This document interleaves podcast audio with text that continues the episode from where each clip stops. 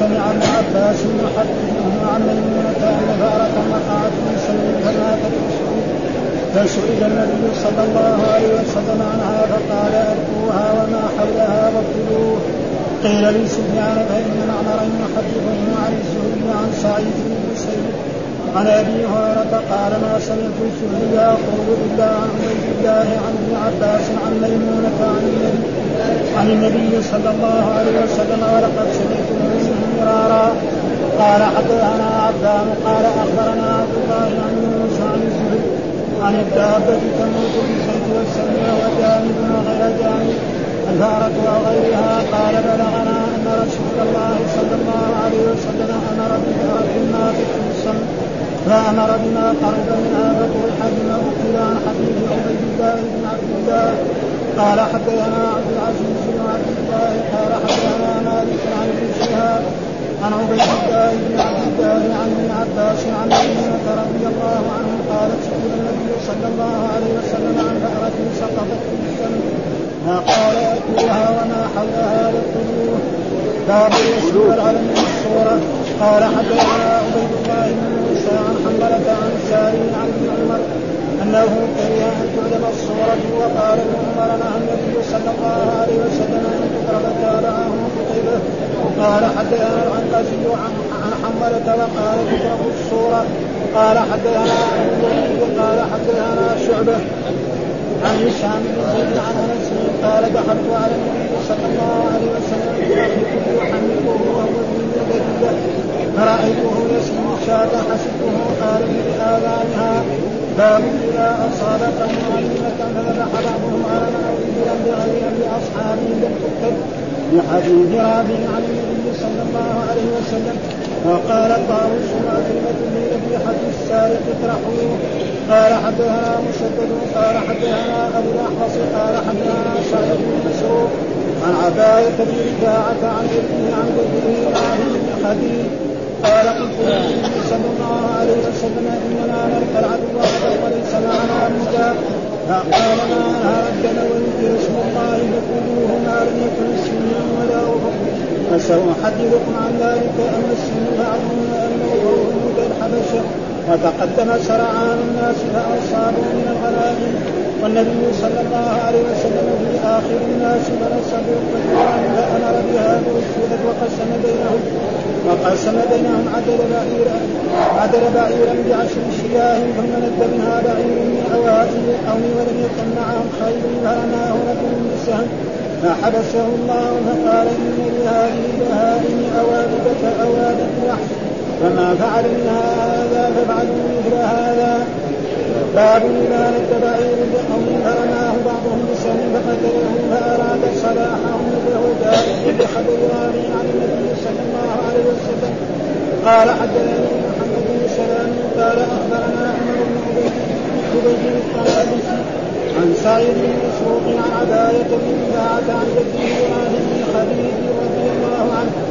قال كنا مع النبي صلى الله عليه وسلم في فنزل من قال فرماه رجل بسهم فحبسه قال ان قال ان لها اوامد كاوامد الوحش فما غلبكم منها فاصنعوا به هكذا قال قلت يا رسول الله أنا لكم بالمغاسل والاسنار فنريد ان نذبح فلا يكون قال قال ارم ما ارد ما نهر وذكر اسم الله بقل غير السنين والجمهور لأن السنين عظيم والجمهور مدت حبسه باب اكل المختار لقوله تعالى يا أيها الذين آمنوا كلوا من طيبات ما رزقناكم إلى قوله فلا اثم عليه وقال فمن اضطر من خمسة غير متجانب بالاثم فان الله غفور رحيم وقوله فكلوا مما ذكر اسم الله عليه إن كنتم باياته مؤمنين.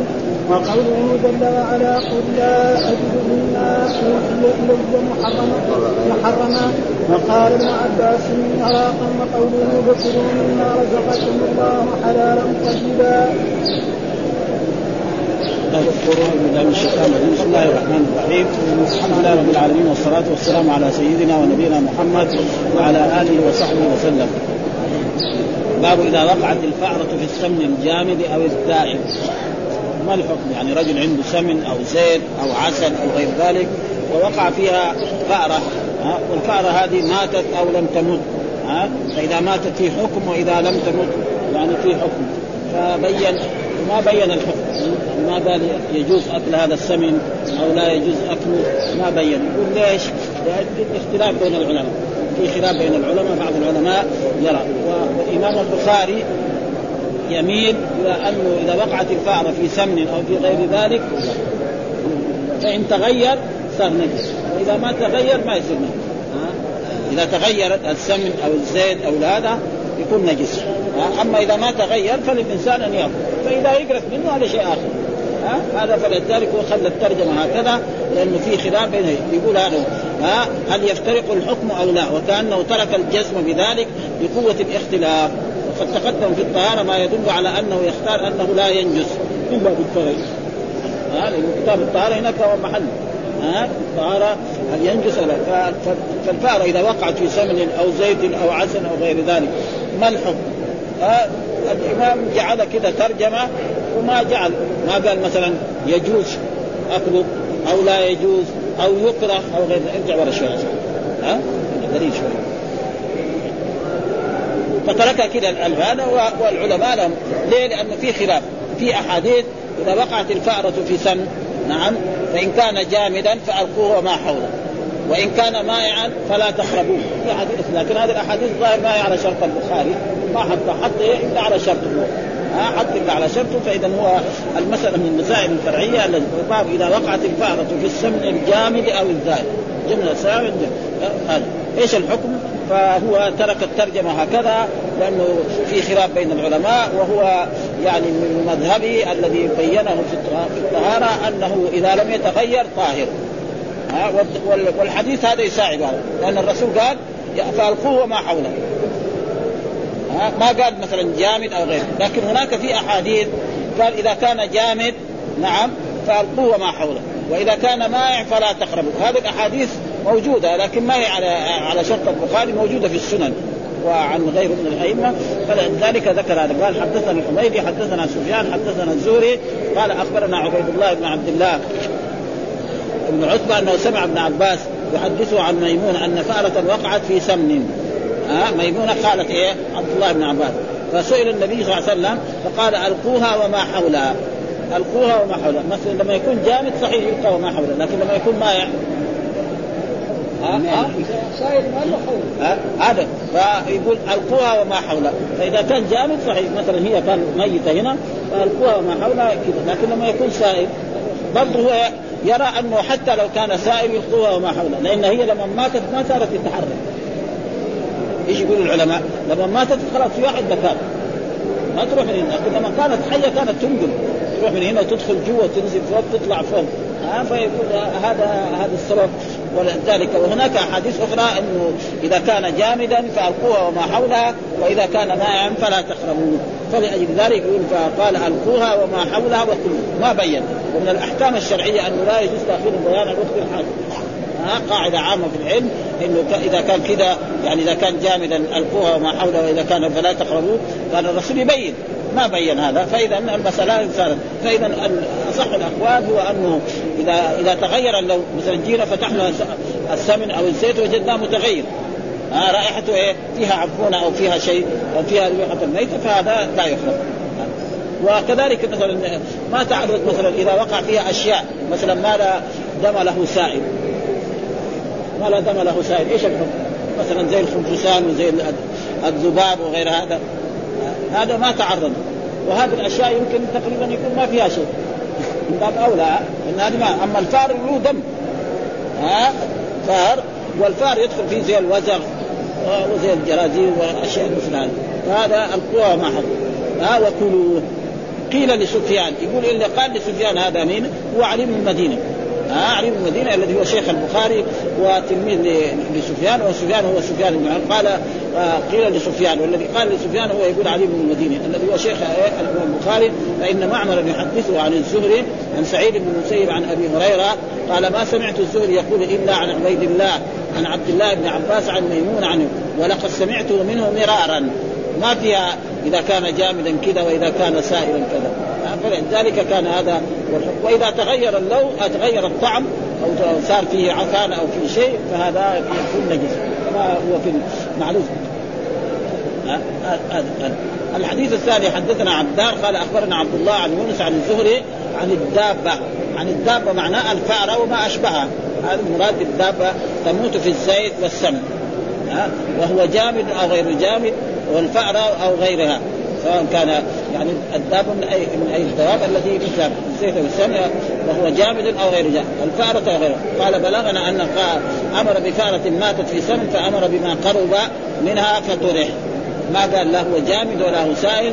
آه ثم أكل. عن حديث آه عن حديث عبيد الله بن عبد الله. فالحكم كذلك مثل آه آه الأول. الحديث الثالث حدثنا عبد العزيز بن عبد الله قال حدثنا مالك عن ابن شهاب عن عبيد الله بن عبد الله عن ابن عباس عن ميمونة. سئل النبي صلى الله عليه وسلم عن فأرة سقطت في السم فقال ألقوها وما حولها وكلوه. هذا النبي الأحاديث. فيقول في هذه الأبواب آه يعني باب إذا وقعت الفأرة في السمن الجامد أو الذائب هل يفترق الحكم أو لا؟ ها آه هذا ما بين. وكأنه ترك الجزم بذلك لقوه الاختلاف وقد تقدم في الطهارة ما يدل على أنه يختار أنه لا ينجس إلا بالطيب ولعل هذا هو السر. ها في ايراد طريق يونس المشعر بالتفسير ها التفسير عن ميمونة عن ميمونة. وتقدم في آخر كتاب الوضوء بيان الاختلاف فيه عن الزهري في إثبات ميمونة في الاسناد وعدمه. وأن الراجح إثباتها فيه وتقدم هناك الاختلاف على مالك. يعني في إيه؟ في باب الطهارة الذي في أول البخاري. فقال ألقوها وما حولها. هكذا رواه أكثر أصحاب ابن عيينة ووقع في مسند إسحاق بن راهويه من طريق أخرجه ابن حبان. بلفظه إن كان جامدا فألقوها وما حولها وكلوه وإن كان ذائبا فلا تقربوه. لكن هذا في يقول آه رواه إسحاق بن راهويه ورواه ابن حبان. حتى في السنن ما هو فيه. فلأجل ذلك يرى قيل لسفيان القائل لسفيان ذلك هو علي بن المديني شيخ البخاري وكذلك ذكره في علله عن معمر يحدث عن النبي صلى الله عليه وسلم. وهذا يدل على إسماعيل وهذا يدل على أن رواية الزهري عن سعيد أصلا وكون سفيان بن عيينة لم يحفظ عن الزهري إلا من طريق ميمونة لا يقتضي أن لا يكون عنده إسناد آخر. وقد جاء وعن وعن الزهري في الدابة أي في حكم الدابة. ها تموت في السمن والزيت. ظاهر أن الزهري كان في هذا الحكم لا يفرق بين السمن وغيره ولا بين الجامد منه والذائب لأنه ذكر ذكر ذلك في السؤال ثم استدل بالحديث في السمن. وهذا يعني من الأشياء الذي إيه يعني تجي الأحكام فيها يعني القياس. مثلا الآن الحديث جاء في السمن أو الزيت فإذا وقع مثلا في العسل أو وقع في السير في الزيوت الجديده الموجودة الآن. ها؟ الزيوت الموجودة الآن. ها؟ زيوت الذرة وزيت هذا. إيش؟ الحكم هو. هو يعني ما يجب الانسان يقول لا الرسول قال الزيت خلاص أو السمن ها؟ فلا بد في بعض الأشياء لا بد من القياس. يضطر الإنسان يعني إيه؟ يقيس المسائل على أصولها ولا يثبت على هذا. يعني مما يستدل به هذا على إيه؟ وتقدم التنبيه على ذلك وقع عند احمد في رواية عن الزهري وكذا عند البيهقي من رواية حجاج بن منهال عن ابن راهوي عن سفيان وأنه تقرر بالتفسير عن سفيان دون حفاظ أصحابه مثل أحمد أحمد والحميدي ومسدد وغيرهما. ووقع التفسير به أيضا نعم في رواية عبد الجبار عن عمرو عن الزهري عن سالم وقد تقدم أن الصواب في هذا الإسناد أنه موقوف والذي ينفصل به الحكم فيما يظهر بأن التقييد عن الزهري عن سالم عن أبيه من قوله الإطلاق من روايته مرفوعا والحديث عن عبيد الله بن عبد الله يعني بسنده لكن لم يظهر لنا فيه عن ميمونة وقد أخرجه الاسماعيلي المقصود هذا. ثم استقر واحد يقول له مثلا وقال فيه عن عن جر في عن جر فيه زيد. يعني جر معناه وعاء فيه زيد وقع فيه جرذ. وفي أليس جال في الجر في الجر كله؟ الوعاء. كله قال إنما جال فيه وفيه روح ثم استقر حيث مات. ذلك ها يعني لما كان حي كان ينقل من هنا يدخل على جوا وينزل لكن لما مات ما يقدر خلاص يتحرك فإذا لازم يلقى ما حوله. ها سواء كان سائلا أو مات أما إذا تغير اللون تغير الطعم أو تغير اللون فيكون في ذلك الوقت يكون نجس. يكون لا تقرب وأما إذا كان يقول ألقوها وما حولها على عادته فخص التفرقه بالفعل. وقد وقع في غير جنس الفعل من الدواب في ماء في مائع لم يتنجس إلا وضابط الماء المائع عند الجمهور أن أن يتراد بسرعة. يعني إذا حركوا يتراد واذا أخذ منه شيء واستدل بقول فماتت على أن تأثيرها في الماء إنما يكون بموتها ولو وقعت فيه وخرجت بلا موت لم يضره. ولم يقع في رواية مالك التقيد بالموت فيلزم من لا يقول بحمل المطلق على المقيد. هناك قال ماتت وهنا قال مثلا مثلا إذا وقعت الفأرة في سمن فإذا ماتت يكون الحكم. أما إذا مثلا سقطت وطاح ونبذت. وخرجت من السمن أو خرجت من الزيت فهذا يكون طاهر ما, ما, ما فيه أي شيء. ولكن أخرج ابن أبي شيبة من مرسل عطاء آه من يسار أنه يكون قدر الكف وسند لولا إرسال. وقد وقع عند الدار قطني من رواية يحيى القطان عن مالك في هذا الحديث فأمر ان أن يقور ما حوله فيرمى يقور. هذا لما يكون إيه؟ جامع وهذا أظهر في كونه جامع ومن قوله وما حوله فيقوي ما تمسك به ابن العربي. وأما ما أخرجه الطبراني عن أبي الدرداء مرفوعا من التقييد في في المأخوذ منه ثلاث وليأخذ مأخوذ منه ثلاث غرفات بالكفين فسنده ضعيف. ولو ثبت لكان ظاهرا في الماء. واستدل بقوله في الرواية المبصره إن كان مائعا فلا تقربوه على أنه لا يجوز الانتفاع به في شيء. فيحتاج من أجاز الانتفاع به في غير الأكل كالشافعية وأجاز بيعه كالحنفية إلى الجواب. لما قال فلا تقربوه معناه يصير فيه الخمر. لا الخمر لا لا يشرب ولا يباع ولا شيء. الميتة كذلك. إذا ماتت مثلا واحد يقول لا أنا آخذ الميتة دي وأستعملها مثلا الآن يعني شحم أساوي أساوي بوية. يعني يجوز؟ الجواب لا. ما ما ما فتقريبا هو هذه مسألة على كل حال. فتقريبا الإمام البخاري يرى أنه إذا يعني ترك الحكم كذا وترك اللي فيه الخلاف والحديث كذا مثال ما قال إذا كان جامدا كذا وإذا وهذه اللي فيها إذا كان جامع آه مائعا فلا تقربوه احاديث يعني ما تصل إلى درجة البخاري فلذلك الغاء ثم ذكر باب الوشم والعلم في الصورة. باب الوشم. الوشم معناه أن يعني إنسان في يد أو في رجل نعم يعني يجرح المكان ثم بعد ذلك يأتي بكحل ويحط والكثير من البلاد الإسلامية يعمل الوشم بعضهم يعمل في الوجه وبعضهم يعمل في اليد وبعضهم يعمل في الذراع وفي غير ذلك ف... الوشم الوشم آه. آه. إيه؟ الوشم ما الوشم إيه؟ في الوسم وفي برضه هنا الوسم هنا الوسم في كمان نفس في رواية نفس الروايات ذكر إيه الوسم كده في بعض النسخ بالمعجمة ها آه. إيه؟ بفتح اوله وسكون المهمله وفي بعض النسخ بالوعد فإذا قلنا الوشم غير والوسم غير الوسم يكون للبهائم الحيوانات ها مثلا عنده ناقة أو عنده بقرة أو عنده شاة يسمها فإذا وسمها لازم يسمها في أي مكان لأنه بل القبائل دحين. يعني يوجد في في العرب تجد القبيلة الفلانية واسمها في في بقرها وفي يقولها يعني شيء واحد. يعرف يروح يتقي الناقة دي في أي بلد ما يعرف أنها للقبيلة الفلانية. هذا بهذه الطريقة. فاذا الوسم هو في إيه؟ في الحيوانات. والعلم معناه يعني في الوجه ها؟ والعلم في الصورة. يعني العلم في إيه؟ في الوجه.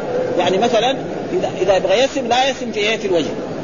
لا يسم في الوجه. أي حيوان يبغى يسم يسم في اذنه في بطنه في ظهره في أي مكان يعمل له. أما الوجه فجاء في أحاديث كثيرة عن رسول الله صلى الله عليه وسلم النهي عن إيه؟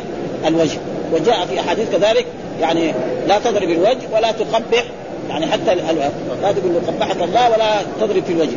فكذلك كما أن الضرب لا يصح في الوجه كذلك الوسم في الوجه لا يجوز. فإذا عنده حيوان ناقة أو بقرة أو شاة فلا يسم ولذلك أتى بحديث أن الرسول كان يسم عنده شياه كان يسمها كان يسمها في إيه؟ في أذنه. ها؟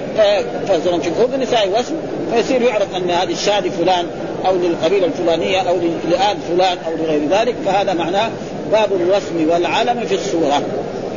باب الوسم يعني الوسم في إيه؟ في الحيوان والعلم معناه الوسم يعني في إيه؟ في, في الوجه ها؟ ها؟ في الصورة معناه في صورة في المراد بالصورة هنا قال الوجه فسر الصورة المراد بها الوجه فلا فلا يعني يسم في إيه؟ في الوجه والحديث يدل على ذلك، إيش الحديث؟ قال حدثنا عبيد الله عن موسى ابن حنظلة عن سالم عن ابن عمر أنه كره أن تعلم الصورة، إيش أن تعلم الصورة؟ يعني معنى أن تعلم الصورة أن يصف يسم في إيه؟ في الوجه. الصورة المراد به هنا الصورة إيه الوجه فإذا وسم حيوانا يعني ناقة أو بقرة أو شاة أو غير ذلك فلا يسم وإذا قلنا الوشم الذي هو بالشين الوشم هو إيه؟ يعني أشياء كثير من البلاد الإسلامية ولكن الحمد لله الآن خف يعني الناس اللي كانوا يسووه المصريين وفي أفريقيا دحين كثير الناس اللي عمره 20 سنة ما تجد فيه الوشم خلاص صار عيب ها؟ يعني أي واحد عمره 20 سنة لكن واحد عمره 70 سنة 50 سنة تجد سواء يعني في المصريين وفي أفريقيا وفي كثير من البلدان وفي فلسطين وظاهر يعني ابدا. أما الناس الشباب لأنه رأوا إنه إيه؟ تقريبا مرة ما هو طيب. ها بعضهم يعني شفنا بعضهم صورة أسد. ها صورة أسد في يده هنا. وهذا إيه؟ متى صار؟ صار أول جرحوا بالإيه؟ بالدم. ثم بعد ذلك جابوا الكحل وصوروا هذا ثم تعافى وبقي على هذا. ها؟ ف وهذا موجود يعني. ها؟ كذلك في أفريقيا يسموا هنا في في الوجيه. ها؟ في أفريقيا كلها تقريبا خصوصا في نيجيريا وفي غير ذلك. كل ها؟ امسك كل وشم وفي المغرب قليل. قليل. يعني شيء. لكن الآن بدأ يقل لأن الناس يعرفوا إن هذا طيب. ها؟ قل تجد واحد عمره 20 سنة الآن ها؟ ابدا. ها؟ هذا أن تعلم الصورة قال ابن عمر نهى النبي صلى الله عليه وسلم أن تضرب. ها؟ يعني أن تضرب معناه أن يضرب في الوجه أو أن يعمل يعني وسم في إيه؟ في الوجه. هذا معناه بتضرب. قال أن تعلم بضم اولي أي أن تجعل فيها علامة. يعني في إيه؟ في الوجه. فلا يجعل فيه علامة في الوجه. لا في يعني لا في الحيوان ولا في الإنسان. ابدا. فهذا معناه وهذا حقيقه يعني كره أن تعلم الصورة وقال ابن عمر نهى النبي صلى الله عليه وسلم أن تضرب معناه أن تعلم بضم اوله وتجعل فيها الصورة والصورة في رواية القسمين في الموضعين الصور بفتح الواو إلى هاء جميع صور والمراد به بالصورة الوجه. المراد بالصورة إيش؟ المراد به في هذا الحديث المراد به الوجه. فإذا أراد يسم أي حيوان أو يسم أي إنسان فلا يسم في وجهه. فإذا يسم شاة أو بقرة أو ناقة أو غير ذلك فيسمها في أي مكان غير الوجه. وأما الناس وجاء في, أحاديث لعن الله الواشمة والمستوشمة. ها؟ لعن الله الواشمة الواشمة الذي والمستوشمة الذي تطلب. وقد حصل ذلك يعني أحاديث كثيرة عن رسول الله صلى الله عليه وسلم في هذا الموضوع. بفتحه بلا هاء وجمع صورة والمراد به الصورة الوجه. وقال نهى النبي صلى الله عليه وسلم أن تضرب وهو موصول بالسند المذكور بدأ بالموقوف وثنى بالمرفوع يعني أول كان كره. هذا هذا موقوف. مين بيقول كره؟ عبد الله بن عمر. ثم بعد ذلك يجيب إيه؟ المرفوع فلما يجيب المرفوع خلاص. يعني آه إذا جاء قول الرسول انتهى الموضوع. ها آه فأول هذا قال آه عن ابن عمر أنه كره أن تعلم أن تعلم الصورة يعني وقال ابن عمر نهى النبي صلى الله عليه وسلم أن تضرب. ومعنى تضرب معناه يصور فيها. الحديث الثاني حدثنا ابي الوليد حدثنا شعبة عن هشام عن زيد قال دخلت على النبي صلى الله عليه وسلم بأخ لي يحنكه وهو وهو في مربد له فرأيت يسم شاة حسبت قال في آذانها. وهذا عن أنس بن مالك وهو الظاهر لما إيه ولد آه أخ له وهو عبد الله بن أبي طلحة. لما ولد عبد الله بن أبي طلحة فإن أبا طلحة قال لأنس اذهب بهذا الولد إلى إيه إلى رسول الله صلى الله عليه وسلم ليحنك. فأتى به وكان الرسول أخي ليحنكه التحنيك معنى أن يأخذ الإنسان الكبير تمرة ويمضغها في فمه ثم يأخذ جزءا منها ويضعها ولأجل ذلك كما جاء عن يعني أسماء بنت أبي بكر الصديق رضي الله تعالى عنها خرجت من مكة وهي حامل وولدت في خبى فلما ولدت في خبى حالا اخذت عبد الله بن الزبير وأتت به إلى رسول الله صلى الله عليه وسلم ووضعه في حجره ثم حنكه. ولما حنك كذلك هذا أخا أنس بن مالك من أمه قال إنه أنصاري. آه لأنه لما عقد التمر في فمه صار يحرك إنسان. ومعلوم الأنصاري يعرف التمر. ما دام أبوه وجده يعرف التمر فهو ولو ولد الان يعني هذه مداعبه يعني ها من رسول الله صلى الله عليه وسلم لهذا الطفل ولأنس كذلك. وثم هذا يحنكه فرأيت يسم شاة يسم شاة يعني يسم قال لكن في قال حسبت قال في آذانها. شاة في آذانها فكذلك إذا كان يسم بقرة أو ناقة أو حيوان فلا بأس بذلك. ولذلك الشيء الذي رأيناه في كثير من البلاد العربية أو عند البادية إذا عندهم إبل أو بقرة القبيلة كلها يكون وسمها خاص. ها؟ فأي بعير من هذه يروح إلى أي جهة من الجهات وهو يعرف أن هذا البعير من القبيله الفلانيه وأن هذا البعير وأن هذه البقره من القبيله وكذلك الشياء إلى غير ذلك وهذا شيء يعني تقريبا معروف في إيه؟ في وفي رواية أصل لكونها ذكرت أولا وأفصح الحديث في روايته بذلك وقوله عن حنظلة بالسند المذكور وهو سارع وقد أخرج الإسماعيلي الحديث من طريق بشر بن آه ابن ابن السريع ومحمد بن علي. وقال وقال ابن عمر يقرا أن تعلم الصورة وبلغنا ان نهى أن تضرب الصورة يعني إيه؟ يعني بالصورة الوجه وقال الإسماعيلي المسند عن التراب وفيه ضرب الصورة وأما العلم فانه فإنه من قول ابن عمر. وكأن المعنى فيه الكي. فالعلم معناه قلت وفي يعني كذلك لا يكوى في الوجه. أما في محلات ثانية فإذا إنسان مريض فلا بأس أن في أي موضع من المواضع. ظاهر انه في الوجه يعني لا يكوى وقد جاء في حديث إنه سبعون ألف يدخلون الجنة بغير حساب ولا عقاب فالصحابة قالوا من هم هؤلاء؟ قال بعضهم المجاهدون وبعضهم قال أصحاب الرسول قال ثم خرج الرسول فسألوه قالوا هم الذين لا يسترقون ولا يكتوون ولا يتطيرون وعلى ربهم يتوكلون. ها ومعنى لا يسترقون يعني لا يطلبون من غيرهم أن يرقيهم ها لا في بعض الناس بيروى هذا الحديث يقول لا لا يرقون. لا ها لا يسترقون لأن الاسترقاء يطلب من غيره. السين والتالي إيه؟ الطلب. أما هو مريض يرقي نفسه يرقي راسه بكيف أو هو نفسه يعني يرقي شخصا ما بنفسه هذا. أما يطلب يقول له يا فلان أرقيني هذا جائز هو ما هو جائز. لكن يعني فيه إيه؟ خليه يعني ضعف التوكل فيه. فهذا يعني قال في مربد لكسر الميم في مربد لكسر النون وسكون الراء وفتح موحده بعدها مهمله مكان الإبل وكأن الغنم أدخلت فيه مع الإبل وهو يسم شاة ها شاة بالهمز وهو جمع شاة مثل شياء وسيأتي في الروايات التي وهو يسم الظهر الذي قدم عليه وفيه ما يدل على أن ذلك بعد رجوع من غزوة الفتح وحنين والمراد بالظهر الإبل الظهر المراد به الإبل وكأنه كان يسم الإبل والغنم وصادف في أول دخول أنس وهو يسم شاة. فإذا وسم الحيوان جائز بس لا يسم في إيه؟ في وجهه. هذا هو. ها؟ ثم ذكر باب إذا أصاب قوم غنيمة فذبح بعضهم غنما أو إبلا بغير أمر أصحابها. لم تؤكل لأنه مسروقة حرام. ها؟ الشيء الذي بغير فلو إنسان أخذ شاة محمد وذبحها وهو غيره فإنه لا يجوز اكلها لأنه حرام. والحرام لا يجوز اكلها الإنسان يأكل من إيه؟ من الطيب.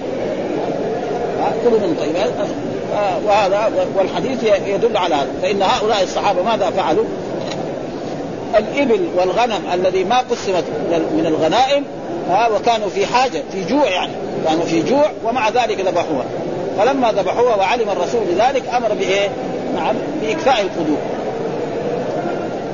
فاذا الانسان ما ما يتصرف الا في ماله، أما في مال غيره فليس له أن يتصرف وليس له أن يفعل، فإذا فعل ذلك فإن ذلك لا يجوز له أكله، حرام ها؟ يعني حكم حكم الميتة ولذلك باب إذا أصاب قوم غنيمة فذبح بعضهم غنما ها؟ غنما ليست له. أما إذا وزعت خلاص صار منه ها؟ أو إبلا بغير أمر أصحابه لأن الله قسم الغنائم. في قول الله تعالى واعلموا أن ما غنمتم من شيء فأن لله خمسا وللرسول ولذي القربى واليتامى والمساكين وابن السبيل. الأربع الأخماس لمين؟ للجيش. للفارس ثلاثة أسهم وللماشي على رجله أو راكب على بعير أو غير ذلك سهم واحد. وهم الآن تصرفوا هذا التصرف فلذلك أمر الرسول؟ بهذا قال لحديث رافع. الحديث تقدم لنا أول هذا آه حديث رافع أن لما فعل الصحابة ذلك وقال طاووس وعكرمة في ذبيحة السارق اطرحوه. يعني هذا تعليم وقال ها آه طاووس طاووس أهل ثلاثة عبد الله. وعكرمة كذلك مولى لعبد الله في ذبيحة السارق. رجل سرق شاة أو بقرة أو ناقة وذبحها هل يجوز للناس علموا انه سارق يقول بنا؟ الجواب لا. حرام. اطرحوا إيش الدليل؟ قال حدثنا مسدد قال حدثنا ابو الاحوص حدثنا سعيد ابن مسروق عن عن عباية بن رفاعة عن أبيه رفاعة عن جده نعم آه رافع بن خديج قال قلت للنبي إنا نلقى العدو غدا وليس معنا مدى يعني سنلقى العدو نحن في الجهاد وليس معنا مدى النفر فقال ما أنهر الدم وذكر اسم الله فكلوا أي شيء؟ يعني إذا أجريته على الدابة وأجرى الدم فكلوه. ما لم يكن سن ولا ظفر. أما السن فلا يجوز والظفر والسن قال عظم والظفر إنها مدير الحبشة والمراد بالحبشة المراد إيه؟ الحبشة الذين كانوا كفارا ها قبل هذا ثم بعد ذلك الرسول قال في هذا آه سأحدثكم عن أما السن فعظم ها والعظم لا يجوز ابدا وأما الظفر فمدى الحبشة والمراد وتقدم سرعان الناس وتقدم اصابوا من الغنائم والنبي صلى الله عليه وسلم في آخر الناس الناس ونسبوا قدورا فأمر بها فاقتئت، ليه؟ لأنه ذبحوا أشياء ليست لهم ملك. وهذه الغنائم ومعلوم أن الأخذ من الغنيمة سرقة. ومن يغل لياتي بما غل يوم القيامة ثم توفى كل نفس ما كسبت. وجاء في أحاديث كثيرة عن رسول الله صلى الله عليه وسلم في التحذير من أخذ من الغنائم. لا الفين رجلا يأتي يوم القيامة وعلى رأسه مثلا فرسا يحمحم أو يصل كذا أو بقرة أو ناقة فلذلك الرسول أمر باكراء القدور و... و...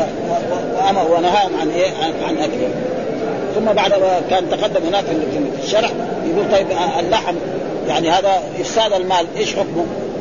ها؟ فهذا يكون جزاء يعني جزاء اللهم.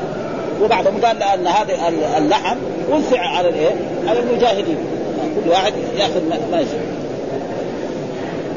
وقسم بينهم وعدل وعدل بعيرا بعشرة اشياء يعني واحد إذا أعطاه بعير وما والثاني يعطي له عشر اشياء ثم ند منها بعير ويقول ند معناه توحش. يعني بعير توحش صار إيه يرغو كذا وصار يبغى يقتل الناس ويضرب الناس. و... فند منها بعير في من, من, من أوائل القوم. بعير من أوائل القوم ولم يكن معهم خير. يعني ما كان معهم خير كثير حتى يستطيعوا بإيه فرماه رجل بسهم. راه رجل من أصحاب النبي صلى الله عليه وسلم فحبس حبس معناه منعه من لأنه يضرب بسام في رجله أو في يده خلاص يطيح في الأرض ولا يقدر لا يجري ولا يقدر شيء. فلما فعلوا ذلك يعني هذا كان تصرف من من الصحابة هكذا فقال إن لهذه البهائم اوابد يعني توحش وحش وهروب كأوابد الوحش. فافعلوا وهذا معروف في إيه؟ مثلا في في الإبل وفي كذلك الثيران. يحصل من ذلك. فمثلا رجل عنده بعير أو عنده ناقة خصوصا البعير الذكر يكون يمنع عن إيه؟ يريد ينزو على الأنثى. فإذا منع خلاص يحقد في قلبه.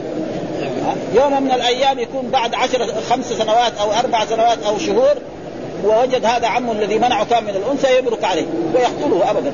وهذا قد حصل كثير. ولذلك في المثل يقول يعني أحقد من بعير.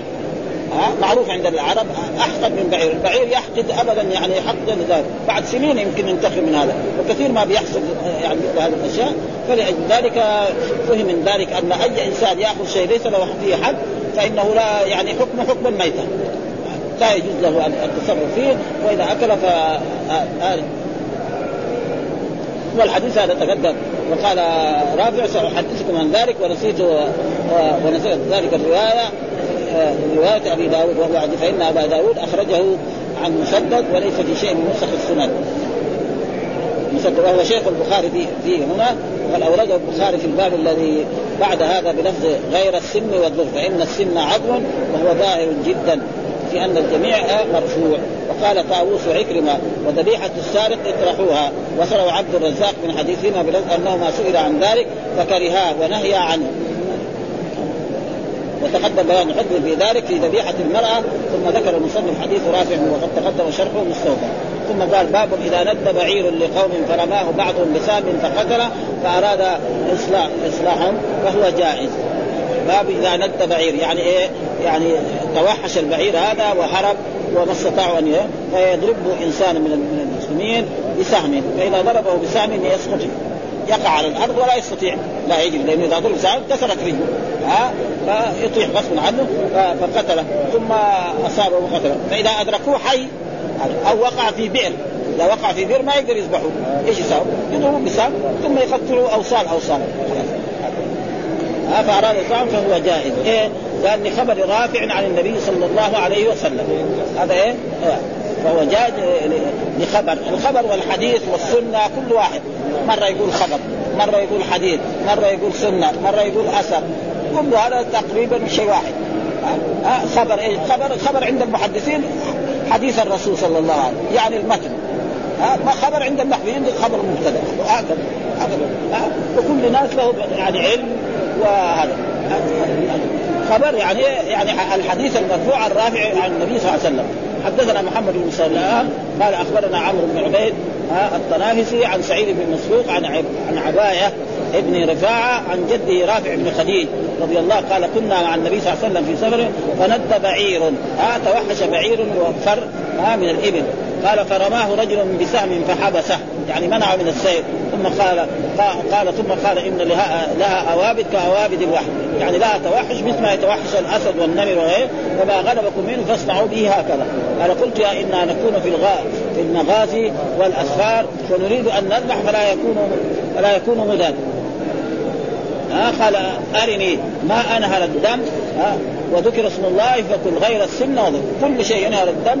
ويسيل الدم فكلوا فيجب في ذلك الآن في عصرنا مثلا المرأة الذي تقدم لنا أنها ذبحت شاة رأتها تبقى تموت عند السلع وهي ترعى فأخذت حجر نعم فذبحت الشاة. فسيدها سأل الرسول صلى الله عليه وسلم هل نأكلها؟ فقال كلوا. وكذلك في عصرنا هذا الآن بالشفرة. الشفرة يمكن تذبح الدجاج. وتذبح الطيور.